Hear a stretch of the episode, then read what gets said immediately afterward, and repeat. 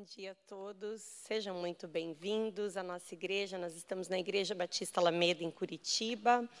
Que bom que você está conosco. Para quem está em casa, muito bom dia, sejam todos muito bem-vindos. Para quem está aqui também, é uma honra estar com vocês. Hoje, a nossa Escola Bíblica Dominical, nós vamos falar sobre famílias, né? Continuamos falando sobre famílias, a construção de um lar. E dentro desse tema, nós vamos falar sobre finanças no lar. Então, eu gostaria de rapidamente convidar você a elevar o seu pensamento até o Senhor, comigo numa oração, para a gente começar essa aula. Amém? Senhor, Pai querido, Pai de misericórdia, nós te agradecemos por esse dia, nós agradecemos e te louvamos pela oportunidade de estarmos aqui, mais uma vez aprendendo sobre o Senhor, aprendendo sobre a sua palavra. Ministra aos nossos corações, tenha a liberdade de fluir Espírito Santo sobre nós e venha até nós o teu reino, Paizinho, e que seja feita nessa aula a tua vontade. É o que nós te pedimos em teu nome, Jesus. Amém. Bom, nós vamos começar um pouquinho falando então hoje de dinheiro e casamento. E para situar um pouquinho, quem não estava aqui na aula anterior, né, a gente estava falando sobre finanças no lar, e a gente vai passar uns dados rapidinho, só para recapitular o que a gente comentou na aula anterior. Então, as finanças, elas refletem parte da nossa história, da nossa vida. Ela também afeta a nossa comunhão diretamente com o Senhor. Na palavra do Senhor, existem 2.350 versículos que falam sobre dinheiros e posses. Ou seja, Cristo falou, até o próprio Cristo falou muito mais sobre a nossa maneira como lidar com o dinheiro e posses do que sobre, perdão, do que outras coisas. E para ver como esse é um assunto que realmente influencia diretamente na nossa comunhão com o Senhor. O modo como nós administramos o nosso dinheiro, ele afeta a nossa comunhão com o Senhor de uma maneira que nós temos a nossa parte e também tem a parte de Deus nessa relação. Então, um pouquinho sobre o dinheiro e casamento. Então, eu vou convidar você para ir lá comigo em Gênesis 2, do 18 até o 25. Que vai falar assim: e disse o Senhor Deus, não é bom que o homem esteja só, far-lhe-ei uma ajudadora idônea para ele. Havendo, pois, o Senhor formado da terra todo o animal do campo e toda a ave dos céus, os trouxe a Adão para este ver como lhes chamaria. E tudo que Adão chamou a toda alma vivente, isso foi o seu nome. E Adão pôs o nome a todo gado, a toda ave do céu e a todo animal do campo. Mas para o homem não se achava ajudadora idônea. Então o Senhor fez cair num sono pesado sobre Adão, e este adormeceu, e tomou uma das suas costelas, e cerrou a carne em seu lugar. E da costela que o Senhor tomou do homem, formou a mulher, e trouxe-a a Adão. E disse a Adão: esta é agora osso. E disse Adão, perdão: esta é agora osso dos meus ossos, carne da minha carne. Esta será chamada mulher, porquanto do homem foi tomada. Portanto, deixará o homem pai e mãe, e apegar-se-á à sua mulher, e serão ambos uma carne. E ambos estavam nus, homem e mulher, e não sentiam vergonha. Então, dentro desse texto, eu quero destacar com você três pontos. O primeiro está ali no versículo 23, que casamento é uma decisão. Embora o próprio Deus tenha visto que Adão andava muito atarefado, dando nome para todo ser vivente. Aqui eu quero fazer um parênteses com vocês. Imagina você começar a dar nome para as criaturas. No começo pode ser legal, mas depois você pensa assim: nossa, já dei nome para tudo quanto é bicho aqui, e ainda falta esse aqui. Bom, esse aqui acho que eu vou chamar de macaco, e esse aqui eu vou chamar de girafa. E aí a coisa começa a se tornar mais trabalhosa. E, obviamente, precisava de mais alguém para ajudar ele. Alguém que talvez tivesse também uma criatividade, que ajudasse nos momentos difíceis. E o Senhor percebeu isso. De todo modo, o Senhor, ele fez uma auxiliadora idônea, e ele apresentou, ele trouxe a Adão. De maneira alguma, o Senhor falou: "Tó, Adão, essa aqui é a tua mulher, você vai casar com ela, vai ter filho." Não. Adão tomou para si. E isso é muito claro no texto. Então, o Senhor, ele trouxe a Adão, ele proporcionou isso a Adão. Mas a decisão foi de Adão de tomar esta mulher, essa auxiliadora idônea para si. Então, esse é o primeiro ponto. Deus nos dá o livre-arbítrio desde o Éden, desde muito antes ali da natureza humana cair, Ele nos traz esse livre-arbítrio. Então, querido, o meu e o teu casamento hoje, né, para os casados e para os que ainda não são, é uma decisão. Segundo é que casamento é uma atitude. No 24, a gente vê bem claro, né, que deve-se deixar a família de origem para a formação de uma nova família. E deixar pai e mãe, como fala no versículo 24, não envolve apenas você deixar fisicamente, né? Envolve você deixar emocionalmente, financeiramente, né? Materialmente também. Então, isso é o que é o segundo ponto que a gente tem que pensar. Que casamento é essa atitude, é esse movimento. E o terceiro é que casamento é um compromisso de honestidade. Como assim honestidade? Ambos ali, percebam, no último versículo diz, ambos estavam nus, homem e mulher, e não se envergonhavam. Então, eles estavam despidos, eles estavam na sua maneira mais vulnerável. Quando estamos nus, nada fica encoberto. Nem as nossas virtudes, nem os nossos defeitos. E nós estamos em estado vulnerável. E eles estavam ali, com tudo à mostra, sem filtros, nem pudor ou censura.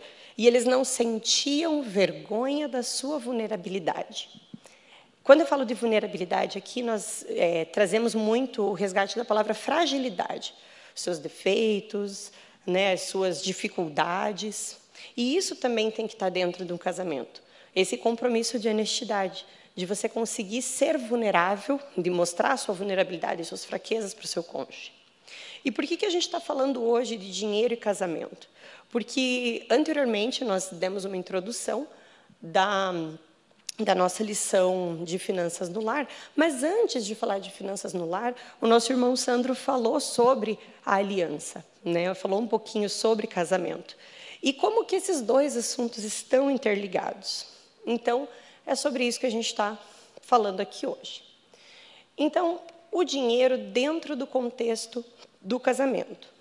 Dentro do contexto do casamento, a gente vai ver também ali em Efésios 5, do 22 ao 33, que Paulo dá muita orientação em relação aos maridos e às esposas dentro do seu casamento. Então, eu vou ler aqui para vocês o Efésios 5, do 22 ao 33, que diz: mulheres, sujeitem-se a seus maridos como ao Senhor, pois o marido é o cabeça da mulher, como também Cristo é o cabeça da igreja, que é o corpo do qual ele é o Salvador. Assim como a igreja está sujeita a Cristo, também as mulheres estejam sujeitas a seus maridos. Maridos, ame as suas mulheres, assim como Cristo amou a igreja, entregou-se a si mesmo por ela para santificá-la, tendo purificado pelo lavar da água mediante a palavra, e apresentá-la a si mesmo como igreja gloriosa, sem mancha nem ruga, ou coisa semelhante, mas santa e inculpável. Da mesma forma, os maridos devem amar as suas mulheres como a seus próprios corpos. Quem ama a sua mulher, ama a si mesmo. Além do mais, ninguém jamais odiou o próprio corpo. Antes, o alimenta e dele cuida, como também Cristo faz com a igreja. Pois somos membros do seu corpo. E por essa razão, deixará o homem pai e mãe, se unirá à sua mulher, e os dois se tornarão uma só carne. Esse é um mistério profundo, e refiro-me, porém, a Cristo e à igreja. Portanto, cada um de vocês também ame a sua mulher como a si mesmo, e a mulher trate o marido com todo respeito. E aí, dentro desse contexto, Paulo nos traz a função de cada um dentro do casamento. Então, lembrando, nós estamos falando, né, vamos falar das finanças e do casamento, então a gente vai fazer aquele bate e volta. Então, assim, aqui a esposa, né, nesse contexto, ela se sujeita ao seu marido obedecendo, encorajando, auxiliando e buscando a honra do marido. O marido, ele se sujeita servindo, nutrindo e aperfeiçoando a esposa e se sacrificando em favor dela. Quando a gente fala de se sujeitar, né, tanto o marido quanto a esposa, é porque ali, antes até do versículo 22, no versículo 21, diz para sujeitarmos uns aos outros. E como que a gente vai se sujeitar um ao outro dentro do casamento? Dessa maneira. Aí, claro, aí você me pergunta, tudo bem, essa é a parte, Micaela, que está dizendo, né? Obedecer, encorajar, aperfeiçoar a esposa, nutrir, honrar o marido. E o dinheiro? Fica onde aqui? Vamos lá. Opa. Nas finanças. Aqui. Nas finanças. Então, primeiro ponto. Deus é o provedor do lar. Mas como assim? Não é o homem? Não é o homem que diz lá na palavra de Deus que, né, que traz o sustento? Não. É o Senhor. Se ele vai usar a esposa, o marido para este fim, isso vem do Senhor. Mas ele é o provedor do lar. E quando eu digo isso, é porque muitas vezes você pensa assim, poxa vida, mas eu ganho mais que a minha esposa? Ou a minha esposa ganha mais que eu? Como assim? Não é ela que está sustentando a casa? Não sou eu que estou sustentando a casa? Não. É o Senhor, porque tudo vem dele, tudo é para ele, é dele. Então, esse é o primeiro ponto que a gente tem que pensar dentro das finanças no lar. O provedor é o Senhor, é dele. Semana passada, né, o Denner falou muito sobre 1 Crônicas 29, 11 e 12, que fala muito que o Senhor é dono de todas as coisas. É ele que traz a honra, o poder, a força. Então, ele provê tudo para nós, para nossa casa, para nossa família. E dentro do lar, a esposa, em relação às finanças, ela deve entrar em concordância com o seu marido em relação às finanças, deve encorajar ele a alçar voos mais altos dentro da sua profissão e ministério, deve auxiliar na organização e gestão das finanças do lar. Isso conforme Provérbios 31, que também foi uma referência que o irmão Sandro usou na última aula. Se você estava conosco, se não, você pode também buscar, né, no YouTube, nos vídeos, vai estar falando um pouco do papel da mulher no casamento. E a mulher de Provérbios 31, ela tem essa função de gerir, de organizar as finanças do seu lar também. E do marido, como sacerdote do lar, ele deve buscar entendimento sobre finanças, trabalhar para garantir o sustento do seu lar, conforme o próprio Gênesis 3,19, quando o Senhor falou que do suor do seu rosto você vai tirar o seu sustento. Então, isso também é o papel do homem. E ensinar a sua esposa sobre o assunto de finanças. E aí, aqui, eu vou fazer uma pausa para fazer uma pequena propaganda para você. Se você quer saber mais sobre finanças, sobre esse assunto, nos procure no final da aula, nos procure aqui na igreja. Nós temos um curso muito abençoado chamado Crown, que é do Ministério de Finanças, que é da Universidade da Família, e está sendo uma bênção, e é um curso para todas as idades que nós vamos trabalhar muitos aspectos de finanças dentro do lar e em todo o contexto da sua vida. Então, voltando um pouquinho, nós temos esses dois papéis. É comum as pessoas falarem assim, mas existe até um ditado que diz assim, o papel do homem é ganhar dinheiro e o da mulher, quem me ajuda a completar? Eu já estou vendo risadas aqui, ó, da mulher é gastar? Não é gastar. Não, mulheres. O da mulher, gente, gravem essa frase. O papel do homem é ganhar dinheiro, o da mulher é economizar. Poxa vida. Que triste, né, mulheres? Não era o que você queria ouvir essa manhã, né? Com certeza não. Mas eu vou te contar uma coisa. O seu papel, assim como o meu, é economizar. Como? Como assim economizar? Não gastar, não vou gastar nada, não vou comprar roupa nova, não vou comprar nada, não vou mais comprar... Não, não é isso. Mas eu vou colocar na prática, que eu acho que é o que você talvez esteja mais interessado, não só vocês aqui presentes, mas quem está em casa também está interessado. Como assim economizar? Sabe aquele detergente que você usa para lavar louça e tal? Como que você pode economizar? Ou, quem sabe, aquele produto para lavar roupa? Ou será que separar as roupas por diferentes tecidos? Ou então aproveitar para colocar mais coisas na máquina para lavar, ao invés de lavar roupa todo dia? São essas pequenas economias. Às vezes apagar a luz quando você não está no ambiente. Parece coisa boba, mas é esse o papel da mulher também. de relembrar isso. Opa, está chegando ao final, vamos ver, vou no mercado. Ao invés de comprar um produto X, vou comprar o outro, que levando às vezes 3, você paga mais barato. Ah, não, mas daí, né? Às vezes pode falar assim, não, mas às vezes é mais caro. Será? A mulher sábia, quando ela vai no mercado, ela não olha só o preço. Ah, não, esse aqui está dentro do padrão, esse não está. Não. Ela vai comparar e ela vai olhar muitas vezes o preço. Lá, pequenininho, na etiqueta tem o preço por quilo, por litro. E, às vezes, é são nesses centavinhos que a mulher sábia edifica as finanças da sua casa. Mulher, você tem um papel muito importante. Você tem um papel de detalhamento, um papel minucioso nas finanças do seu lar. Porque o homem, ele tem a visão do todo, certo? Sim ou não? Quem concorda comigo aqui, levanta a mão. Dá um sinalzinho. Então, o homem, ele tem a visão do todo. Mas quem que cuida das minúcias? É a mulher. E como que nós vamos exercer o nosso papel se a gente não presta atenção nos detalhes? E aí eu te respondo, é assim que você vai ajudar e ter o seu papel nas finanças do seu lar, nas minúcias. Porque talvez você fale, ah, eu não gosto de cuidar disso, quem paga as minhas, né, as contas lá de casa é o meu esposo, ele que cuida do dinheiro, né, até o meu salário chega na nossa conta, se é uma conta conjunta ou não, mas assim, eu já passo às vezes para o meu marido, ele que paga tudo e está tudo bem, está tudo resolvido. Quando, na verdade, você é responsável pelas miudezas, lá nas pequenas coisas. Porque quando a gente é fiel nas pequenas coisas, o Senhor nos coloca sobre grandes coisas. E o Senhor vai colocar não apenas você, mas vai colocar o seu marido também, vai colocar vocês dois, vai proporcionar grandes coisas para vocês. Então, falando nisso, aqui a gente pensa assim, se o homem ele olha para o macro e a mulher nas miudezas, a gente tem que pensar que dentro do casamento, a gente tem que ter, nós temos que ter união e unidade. Mas não é a mesma coisa?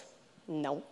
E a gente já vai conversar um pouquinho sobre a diferença desses dois. Então, falando um pouquinho, né, de união e unidade nas finanças dentro do casamento.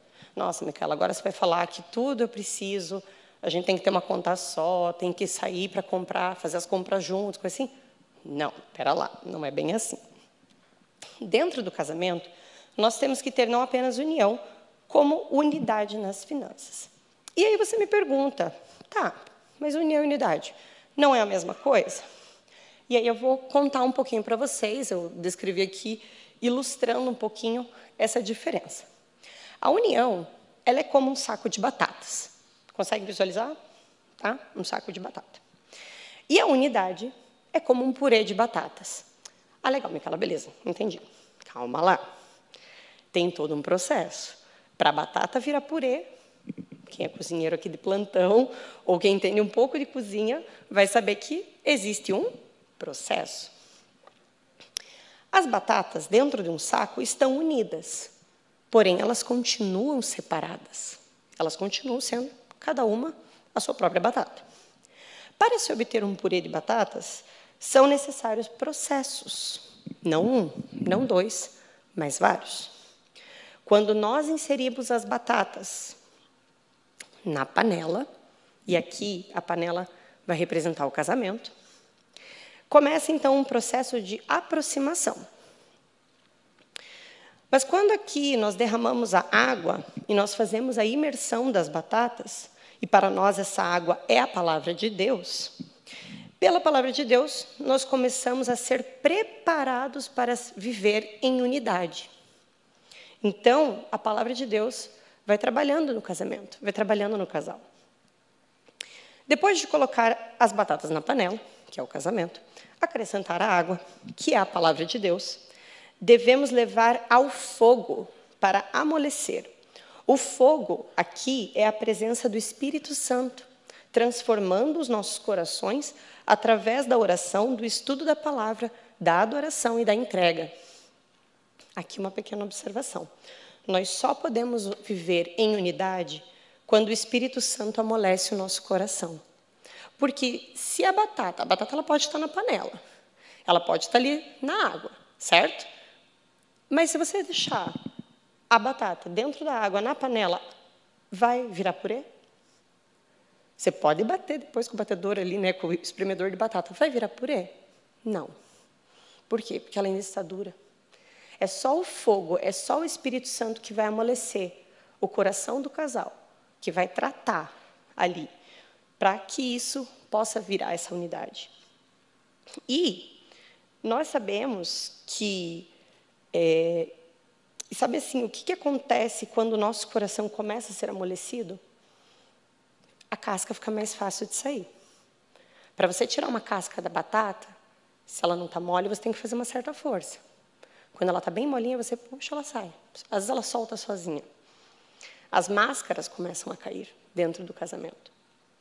O casal começa a ter empatia, compreender as fraquezas e potenciais um do outro e ter uma preocupação genuína em elevar o seu cônjuge. Até as feridas passam a ser curadas. Até aqueles olhinhos pretos, né, que tem na batata, que são mais profundos, também saem. Porque existe cura, pois a gente começa a cuidar um do outro em todos os sentidos, emocionalmente, fisicamente, espiritualmente e financeiramente também. E depois da panela, da água, do fogo, da queda das cascas, o processo final se dá quando, depois desse investimento todo, desse tempo todo, você aceita o desafio de andar em unidade com o seu cônjuge em todas as áreas, inclusive nas finanças. E nós devemos ser unidos até chegar a ser um purê. Passando da forma antiga, surge uma nova forma. E para que o mundo veja e reconheça que há um poder de Deus dentro do casamento através das finanças. E aí, como que a gente coloca isso, né, puxando um pouquinho dessa ilustração do purê de batata nas finanças? Sabe aquela compra que você demora para contar para o seu cônjuge? Aquela sacolinha que você esconde lá no fundo do armário? Que você fala assim, não, depois eu misturo com as coisas. Ah, isso aqui, nossa, essa bota aqui é antiga, isso aqui é velha, né? Já comprei faz tempo. Isso não pode acontecer. Isso não pode. Porque você está escondendo, muitas vezes, você está com aquele medo de ser confrontada ou de ser questionada, ou o próprio marido faz, às vezes, uma compra e, de repente, fica assim, ai, mas será que ela, né, vai me reprimir? A gente tinha tantos outros sonhos que poderiam ser importantes e, né, eu queria muito comprar aquilo. Então, isso nos coloca para refletir. Como anda o nosso processo do purê de batata? Né? Será que a gente já é realmente um purê bem consistente, ali, vivendo em unidade? Ou nós somos ainda batatas separadas dentro da mesma panela, na água, mas sem ligar o fogo, por favor. Né? Sem ligar o fogo, porque senão, se eu amolecer aqui, daí vai aparecer as minhas cascas, vai os olhinhos pretos vão ter que começar a sair. Então, isso nos leva a refletir também. Porque foi assim que a igreja de Atos e o mundo conheceu, né, o poder de Deus através daquela igreja, até hoje. Até hoje é falado dessa história. Então, o poder de Deus ele pode, sim, se manifestar no nosso casamento através das finanças. É um assunto delicado? Muitas vezes é. Para muitas famílias é. Mas, e esse texto até você pode estar verificando, né, da Igreja de Atos, né, em João 17, do 6 ao 26, onde Cristo mesmo fala, para que sejamos um. E é isso que ele quer dizer dentro do contexto do casamento. Deus não quer que você seja unido com o seu marido apenas, em todas as outras questões, mas no financeiro a gente vai levando como dá, vai empurrando e tudo bem. E se está tudo pago no final do mês, amém. Né? Não é assim. Deus tem uma maneira para tratar com as finanças e Ele quer tratar dentro do casamento questões não apenas de como você vai resolver todas as suas contas, mas Ele quer trabalhar com você questões de honestidade. A honestidade envolve vulnerabilidade, como eu falei lá no começo, envolve você se despir, tirar as máscaras e se deixar ser mostrado e mostrar para o outro as suas fraquezas. E reconhecer e falar, me ajuda. Me ajuda, eu não consigo, olha, eu não estou conseguindo. Chegar e falar assim, meu amor, eu preciso de ajuda, eu estou compulsivo, estou gastando mais do que eu posso. Eu não consigo, me ajuda a orar. Né? Vem aqui comigo, bota a mão na minha cabeça e ora. Né? Me ajuda a controlar. Talvez, às vezes, chega numa medida mais extrema, vamos cortar o cartão de crédito. E isso, com a oração, com a conversa, isso vai sendo resolvido. E aí, eu queria deixar, antes de deixar essa reflexão, eu queria colocar, falar um pouquinho sobre a comunicação. Um casal unido e em unidade nas finanças, ele prospera nas mais diversas áreas da sua vida, em todas elas. O casal cresce. Às vezes é a compra de uma casa, de um carro novo, ou a troca de um emprego, ou às vezes é um filho que conquistou uma vaga numa universidade, às vezes até mesmo uma bolsa, né?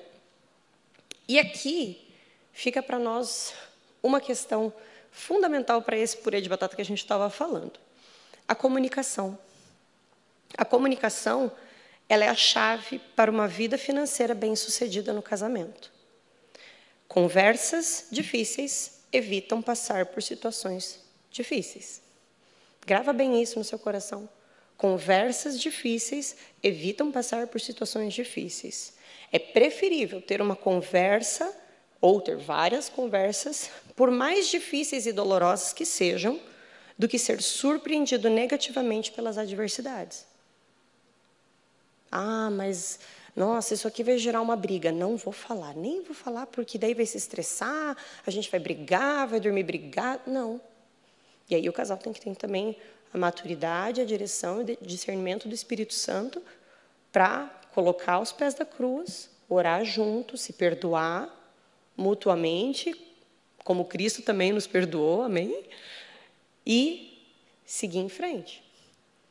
Isso é o que o Senhor espera de nós dentro do casamento nas finanças. Em momentos de crise, em momentos em que a coisa não está legal, sentar, conversar, por mais difícil que seja, por pior que seja a discussão. Uma conversa difícil vai evitar que você seja surpreendido negativamente lá na frente.